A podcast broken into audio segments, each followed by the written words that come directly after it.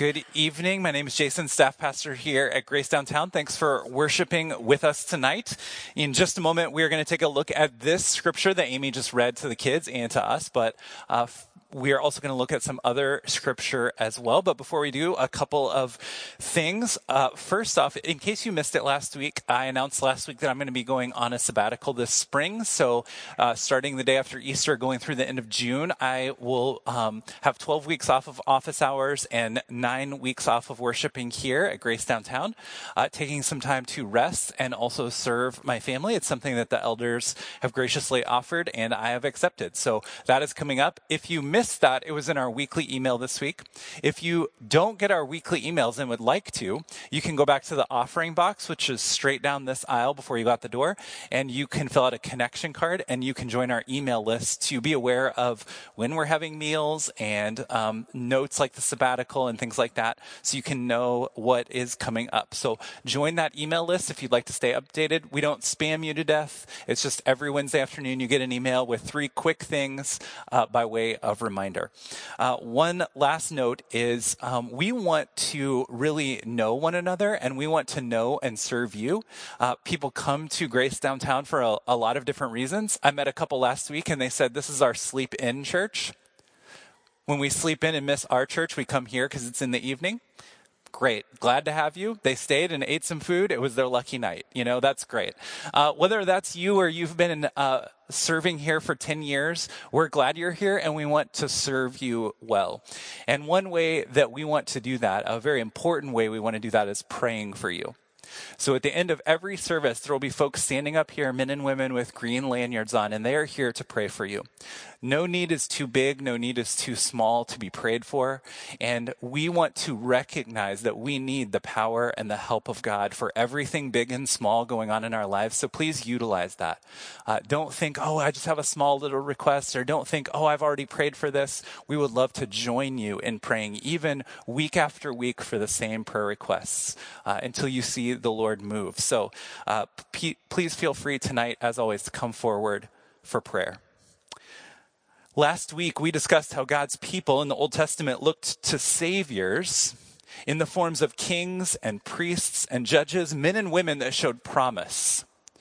Men and women who looked like heroes and saviors who would finally deliver God's people from their sins or their oppressors, that would finally fulfill the promise that we find in Genesis three, that the offspring of the woman would crush the enemy of God once and for all. Throughout the Old Testament, there were men and women that rose up that showed this promise, who the nation of Israel looked to to be their savior, only to stumble and fall. Because there's a great threat to this hero's journey that we talked about last week, a great threat to these would-be saviors. The threat that we see take them out time and time again is sin. This should not surprise us when we go back to the beginning of the story and we see that Adam and Eve from the very beginning sinned, as we talked about last week. It's in our spiritual heritage. It's in our blood. By nature and choice, we are sinners. Yet it surprises us when we come to it in the story, and even more so, it surprises us when we see it in our own lives, when what we are trying to do gets undercut by sin, by our sin or the sin of others. Tonight we will see how the world, the flesh, and the devil is against us, against God's deliverers, and against God's plan. But we will also see, remember, and celebrate the Savior that came to conquer all three on our behalf. Would you pray with me as we get started here? Heavenly Father, thank you that you have done something about our biggest problem, about mankind's biggest problem. Jesus, you have come to defeat the world, the flesh, and the devil, and help us to see plainly what you have done. Help us to, as we prayed over the last couple of weeks, help us to see the, the depths of our sin and our suffering so that we can see the depths of your good news, of your grace, of your mercy. God, I pray that you would clearly communicate to us the bad news so that we would see that the gospel is indeed good news. God, I pray that you would show us clearly what we need to see tonight, and I pray that you would speak what you need to say to each one that is here tonight. God, I believe that you brought each one here, every man, woman, and child, for your purposes. And God, I pray that nothing would keep those purposes from being accomplished. In Jesus' name, amen.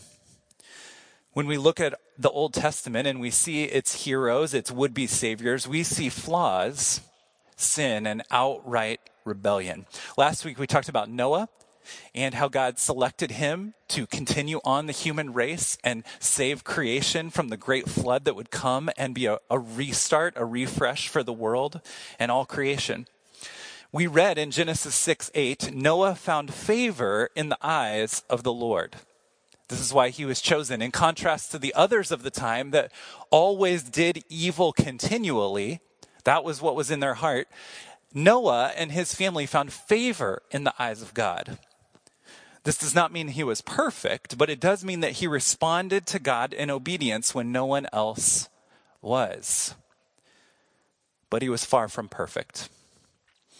Open with me to Genesis chapter nine, verses eighteen through twenty-five. I'll put this slide up here that will highlight, that will reference the scriptures we're going to take a look at. But if you could follow along with your Bible or Bible app, we'll take a look at the world, the flesh, and the devil that undercut these would-be saviors and seemed to undercut God's plan. Genesis nine, eighteen through twenty-five.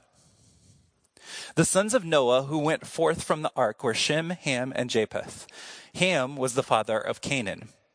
These three were the sons of Noah, and from these the people of the whole earth were dispersed. Noah began to be a man of the soil, and he planted a vineyard. He drank of the wine and became drunk and lay uncovered in his tent. And Ham, the father of Canaan, saw the nakedness of his father and told his two brothers outside. Then Shem and Japheth took a garment and laid it on both their shoulders and walked forward and covered the nakedness of their father.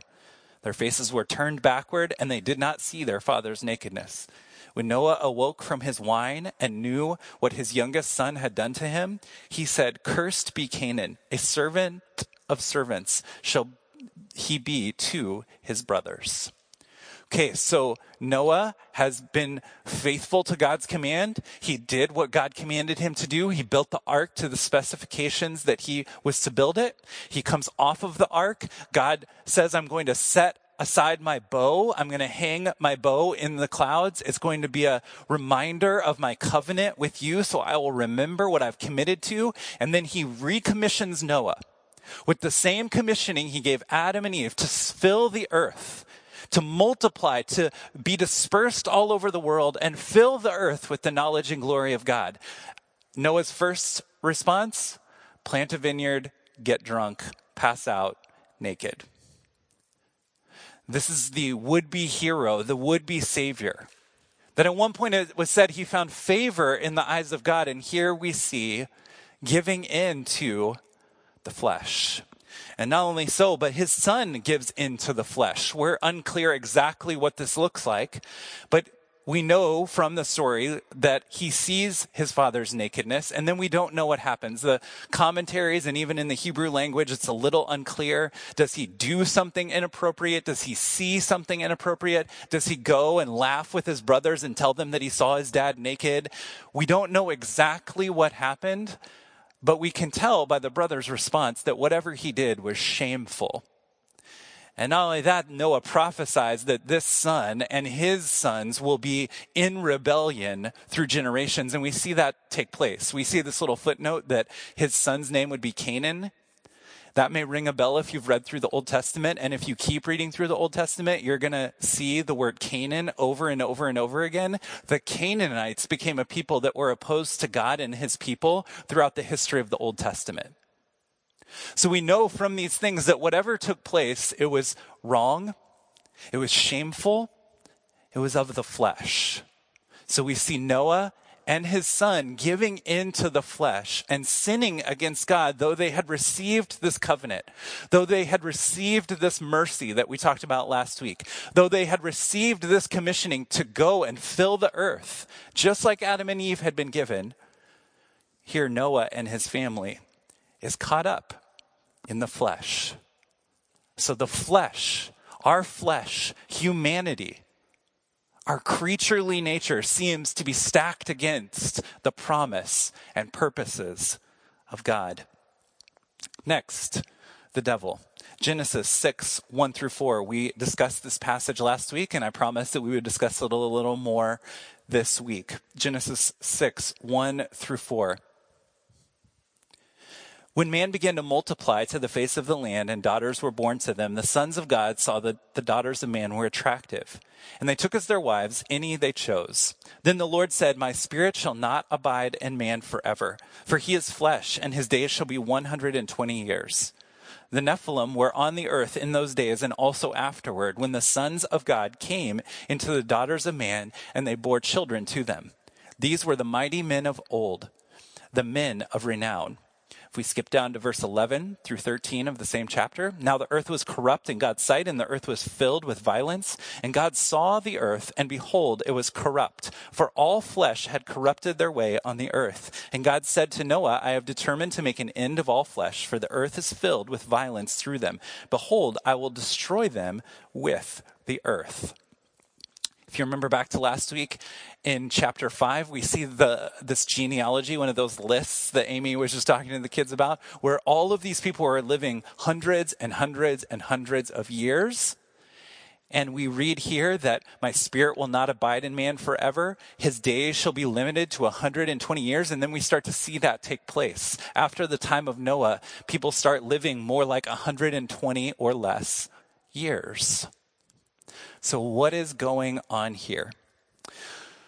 I think what is going on here is violence plus autonomy with God plus many years leads to destruction.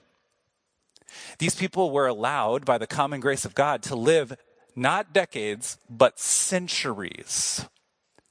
And some of them we know from Scripture, many of them, their flesh was given towards destruction. Their their flesh was set on the things of this world, the things of the enemy instead of the things of God. So when you have violence plus autonomy from God plus many years, you are led to this mass destruction, this further separating yourself from God. There are three main theories about what the Nephilim are. One school of thought is then when it says the sons of God, it is referring back to the line of Seth. That maybe these people came from the line of Seth, because we're told that Seth followed in the ways of God. Unlike his brothers, Cain and Abel, he went in the ways of God. So maybe this is his offspring. That's one theory. Another theory is that this Nephilim becomes the Philistines, the giants of the land that we see later with the story of David and Goliath. Another theory is that the Nephilim is some sort of angelic being where angels were then uh, cohabitating with humans, and they were actually having offspring called the Nephilim. Now, as crazy as that sounds to our ears, there's plenty of textual um, evidence in the text, in the book of Jude, in the book of First Peter that we just looked at, and here in Genesis, and then again in Numbers, that could go along with that. Even some uh, apocryphal books that are of the time and were renowned by the Jews, but it didn't make it into the canon of Scripture, that talk about this type of thing taking place. Whatever it is, whichever of those theories we ascribe to, a couple of different things. First, the punchline is the same. And all commentators agree, whether they disagree on who the Nephilim or not, they all agree that what is trying to be communicated here is things were really bad. Things were really bad on earth. That we had violence plus autonomy from God plus many years, which led to destruction. We see here in the text God limit their years. We see him in just a moment. We're going to see what Amy just read in Genesis eleven, that he wants to limit the amount of destruction that they can bring to themselves and to others and to the world. That's the main punchline of what's going on here. My theory is some blend of a couple of these theories. When you think about violence plus autonomy and many years, I think that if humans are left to live for, instead of decades, centuries, they find more and more ways to sin. They find more and more ways to give in to the flesh and destroy one another. They get, find more and more ways to give in to the ways of the world. They find more and more ways to give into the devil. And as we do that, there are spiritual things taking place. And so spirit, the dark spiritual realm interacting with the dark earthly realm is not hard to believe. So God, in his grace and mercy, limits how long man can live. The enemy, the devil, just pours gasoline on anything he sees where our flesh is about to destroy us or others. So we see this taking place in the Old Testament. We see men and women giving over to the flesh, giving over to the ways of the world, and the enemy of Christ, the enemy of the church, the enemy of anyone who follows God, just pours gasoline on that and encourages it. And there is a realm of darkness, as much in our modern world as we don't think about it. There is a world of darkness. There is enemies of God in the spiritual world that are pitted against the purposes and people of God. So we see God's people and his plan undercut by the devil, by the spiritual realm. Third, the tower. We just heard this story from Amy in both the Kids Bible and the E S V Bible, but the world is also stacked against the people and purposes of God. As Amy read, even in the Children's Bible, the point of the story is not that towers or cities are bad. Great evil can happen in cities, in the country, in the suburbs, in a university community. These can all be a place of blessing and human flourishing and also bring opportunities for evil. The point of the story is you can see it right in the text. If you have read Genesis to Genesis chapter eleven, when it says two things, it should just stick right out to us because of what we've read so far. Two things in the text. One, they tried to make a great name for themselves. That is not the commission that God gave Adam and Eve or Noah. He did not say, go make a great name for yourselves. He says, I will make you a great nation. He's going to tell Abraham that next week. Spoiler alert. He says, I'm going to make you great, and I want you to go and worship me and fill the world with news of who I am. So making a great name for themselves always leads to trouble. It has led to nothing good to this point. It will continue to lead to nothing good. And centuries later, thousands of years later, it is still bad news when humans try to make a name for themselves. The second thing that should raise up a red flag in our mind is that they wanted to come together to make one people with one language. You cannot obey the commissioning that Adam and Eve received or that Noah received and come together to make one nation of people with one language. You literally can't accomplish the purposes of God by doing that. But they try. They come together to make a great name for themselves, to make one people and one language. There's a temptation inside of us to make a great name for ourselves and to make a world where everyone is the same. I'm not talking about the same opportunities. I'm not talking about equality. I'm talking about sameness. In fact, one of the major things that gets in the way of a more just world is us wanting to create a more same world. Because as soon as something is outside of our preferences, or as soon as something is more difficult for us, we tend to shy away from it. It's uncomfortable. It doesn't look right. It doesn't sound right. And even in our good intentions, we can create a world of sameness. The way of the world is to make a great name for ourselves and to make a world where everyone is the same as us. So the world, the flesh, and the devil seem to be pitted against God's purposes and God's people. So, in light of that, how do we fight against this? Because here's the thing, we live in a modern society, so we like to think of ourselves as much more sophisticated than the Neanderthals of the Old Testament. But we don't have to look very far outside of our own life, actions, home, community, place of work to see that the world, the flesh, and the devil is tripping us up to from accomplishing the purposes that God has given us. So we need to receive this word from the Old Testament, and we need to see it as a warning.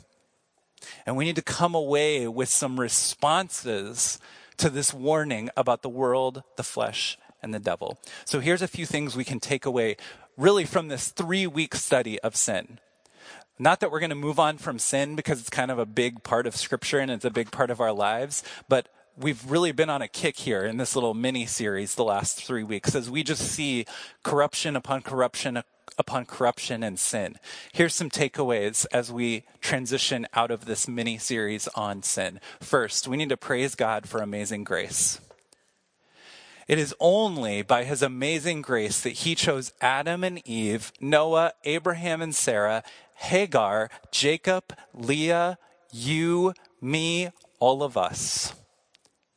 As we see the corruption of man, as we see the corruption in these Old Testament would-be saviors, as we see the own corruption in our own hearts, we are just left with amazing grace. This is such bad news that we're talking about, that we've been talking about for three weeks. We should come away thinking, can anyone get it right? And the answer is no, we can't get it right. All we're left with is needing good news. And Jesus provides that good news, which we'll get to in just a moment. We praise God for amazing grace. We praise God that he would choose people like we see in Scripture and people like you and me. Second, as we praise God for amazing grace, we also take sin seriously. Sin is not accidentally doing something the wrong way. We make mistakes all the time. Often we think of sin as a mistake. Genesis chapter four, the Lord warned Cain, "Why are you angry and why has your face fallen? If you do well, won't you be accepted? If you do not do well, sin is crouching at the door. Its desire is against you, but you must rule over it." He is warning Cain, this sin will devour you. You have an enemy that will devour you. Sin is something to be taken very seriously. We take sin so casually. We need to take sin seriously. Seriously, we often get stuck in the emotional feeling of shame, of feeling separated from God, but we can take sin very casually. And in order to come overcome that shame and in order to not take sin casually, we need to call sin what it is. We need to repent of and confess of our sin more specifically and take it more seriously. If we don't, we start viewing sin as something we accidentally do or a predisposition or the weakness of our Enneagram number. Instead of seeing it for what it really is, it's sin against a holy God. So we need to call it by what it is instead of generic names or labels. And lastly, we need to take it so seriously that we don't hide it. We need to talk about it. If we are a people of grace, if we just acknowledge that it's amazing grace and it's great news that God would choose people like us, we can be very honest with one another about how we're really doing and what we're really struggling with. Over the last two years, one of the greatest gifts that God has given me is Jeff Thompson contacting me every two weeks and us sitting down together for a time where we just confess sin to each other and we encourage each other. Joe and I are doing something similar. This is a great gift in our life to be honest about our sin. We need to take sin seriously. Next, we need to stay on task. We need to stay on task. The Tower of Babel, people came together to make a great name for themselves and make one people with one language, and they got off task. That was not the work that God had given humans to do. We need to stay on task. The goal of most civilizations is to make a great name for ourselves.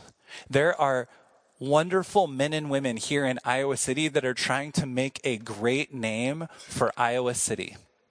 And no matter what you think about more skyscrapers being in Iowa City, I'm a city kid at heart. I love it. I love that we have a bougie bowling alley next to a bougie movie theater in a high rise. It makes my heart happy to see those things.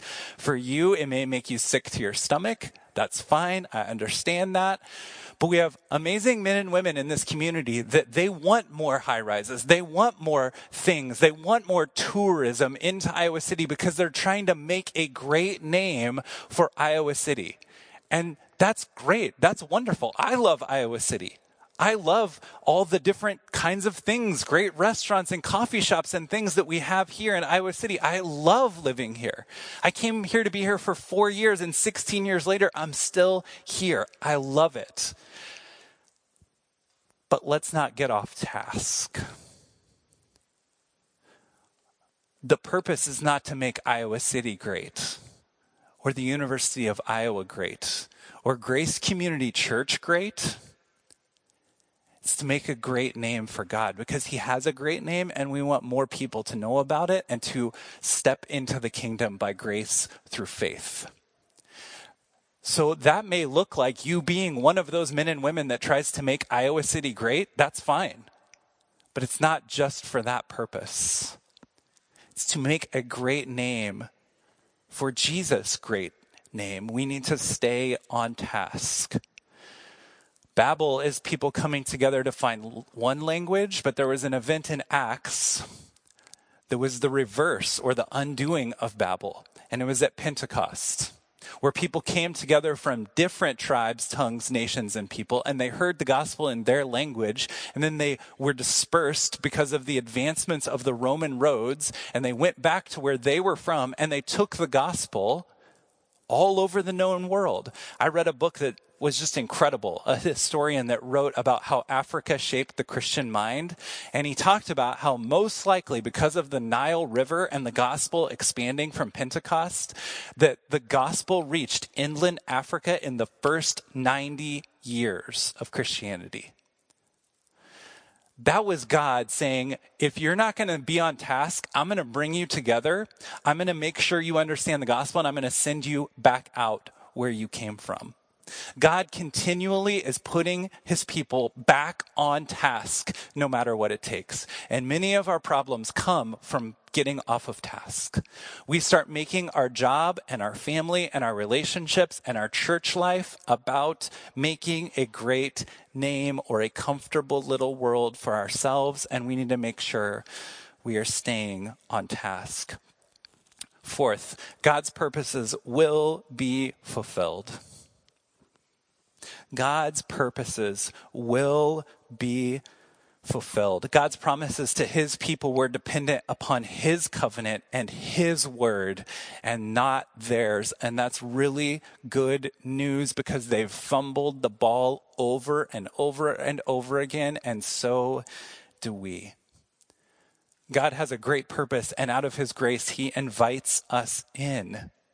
He invites us into his kingdom work. And his purposes will be fulfilled. It is incredible to me as I read scripture that God's purposes just continue to happen. Because between the Tower of Babel and Pentecost, God's people fumbled over and over and over again. Sorry, I got football in the mind. I try not to use the sports metaphors and things like that, but the Chiefs kicked off twenty-two minutes ago, and I got football in the mind. God's people just keep fumbling the ball from the Tower of Babel to Pentecost, but it doesn't change God at work. The New Testament, a lot of the New Testament, is Jesus and then the disciples and then apostles and prophets from there telling God's people the kingdom of God is advancing whether you're on board or not. Even to the Jewish people. That leads Paul to write that the gospel has become a stumbling block even to Jews. The Jews are like, this can't be what the kingdom of God looks like. But the kingdom of God keeps moving forward no matter what. No matter what the people who claim his name do, he is going to continue to advance his kingdom.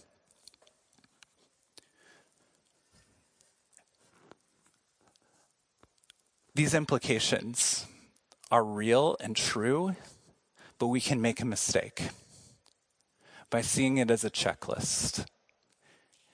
And part of you is going to wake up tomorrow morning, or even as you're going to bed tonight, you're going to say, I can't remember what the third point was. Or you're going to think, I can't remember what the first, second, third, or fourth point was.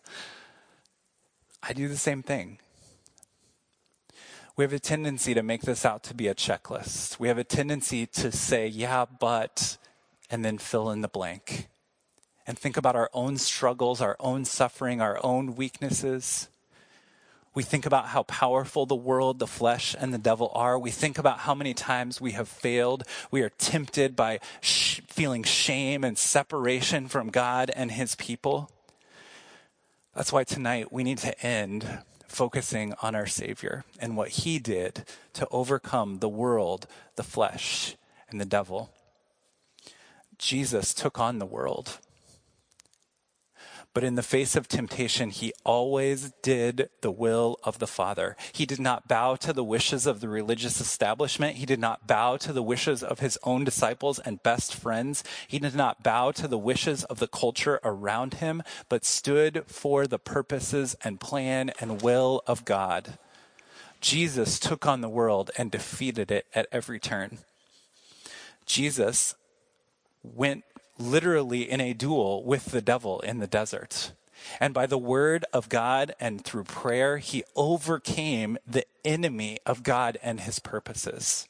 Even when the devil thought he had won, by the very people he came to save, hanging him on a cross, Jesus had the last word. And Jesus took on his own flesh. He was fully God, but he was also fully man. And at every turn, he denied the flesh and said yes to the Spirit and the things of God. He took on the flesh to deny his own flesh so he could die in the flesh for you and for me. Jesus is the Savior. Jesus is the hero. Jesus is the overcomer. Jesus is the victorious one when we continue to stumble and fall. And so if you feel defeated, if you feel like you're going to circumvent the whole thing, if you're going to undercut the whole thing that God is trying to do, take heart in what Christ has done for you. He knew that we would stumble and fall. That's why he came to give his very life. The covenant, the promise of God always rested on his faithfulness. And Jesus was the promised offspring of the woman that came to defeat the world, the flesh, and the devil.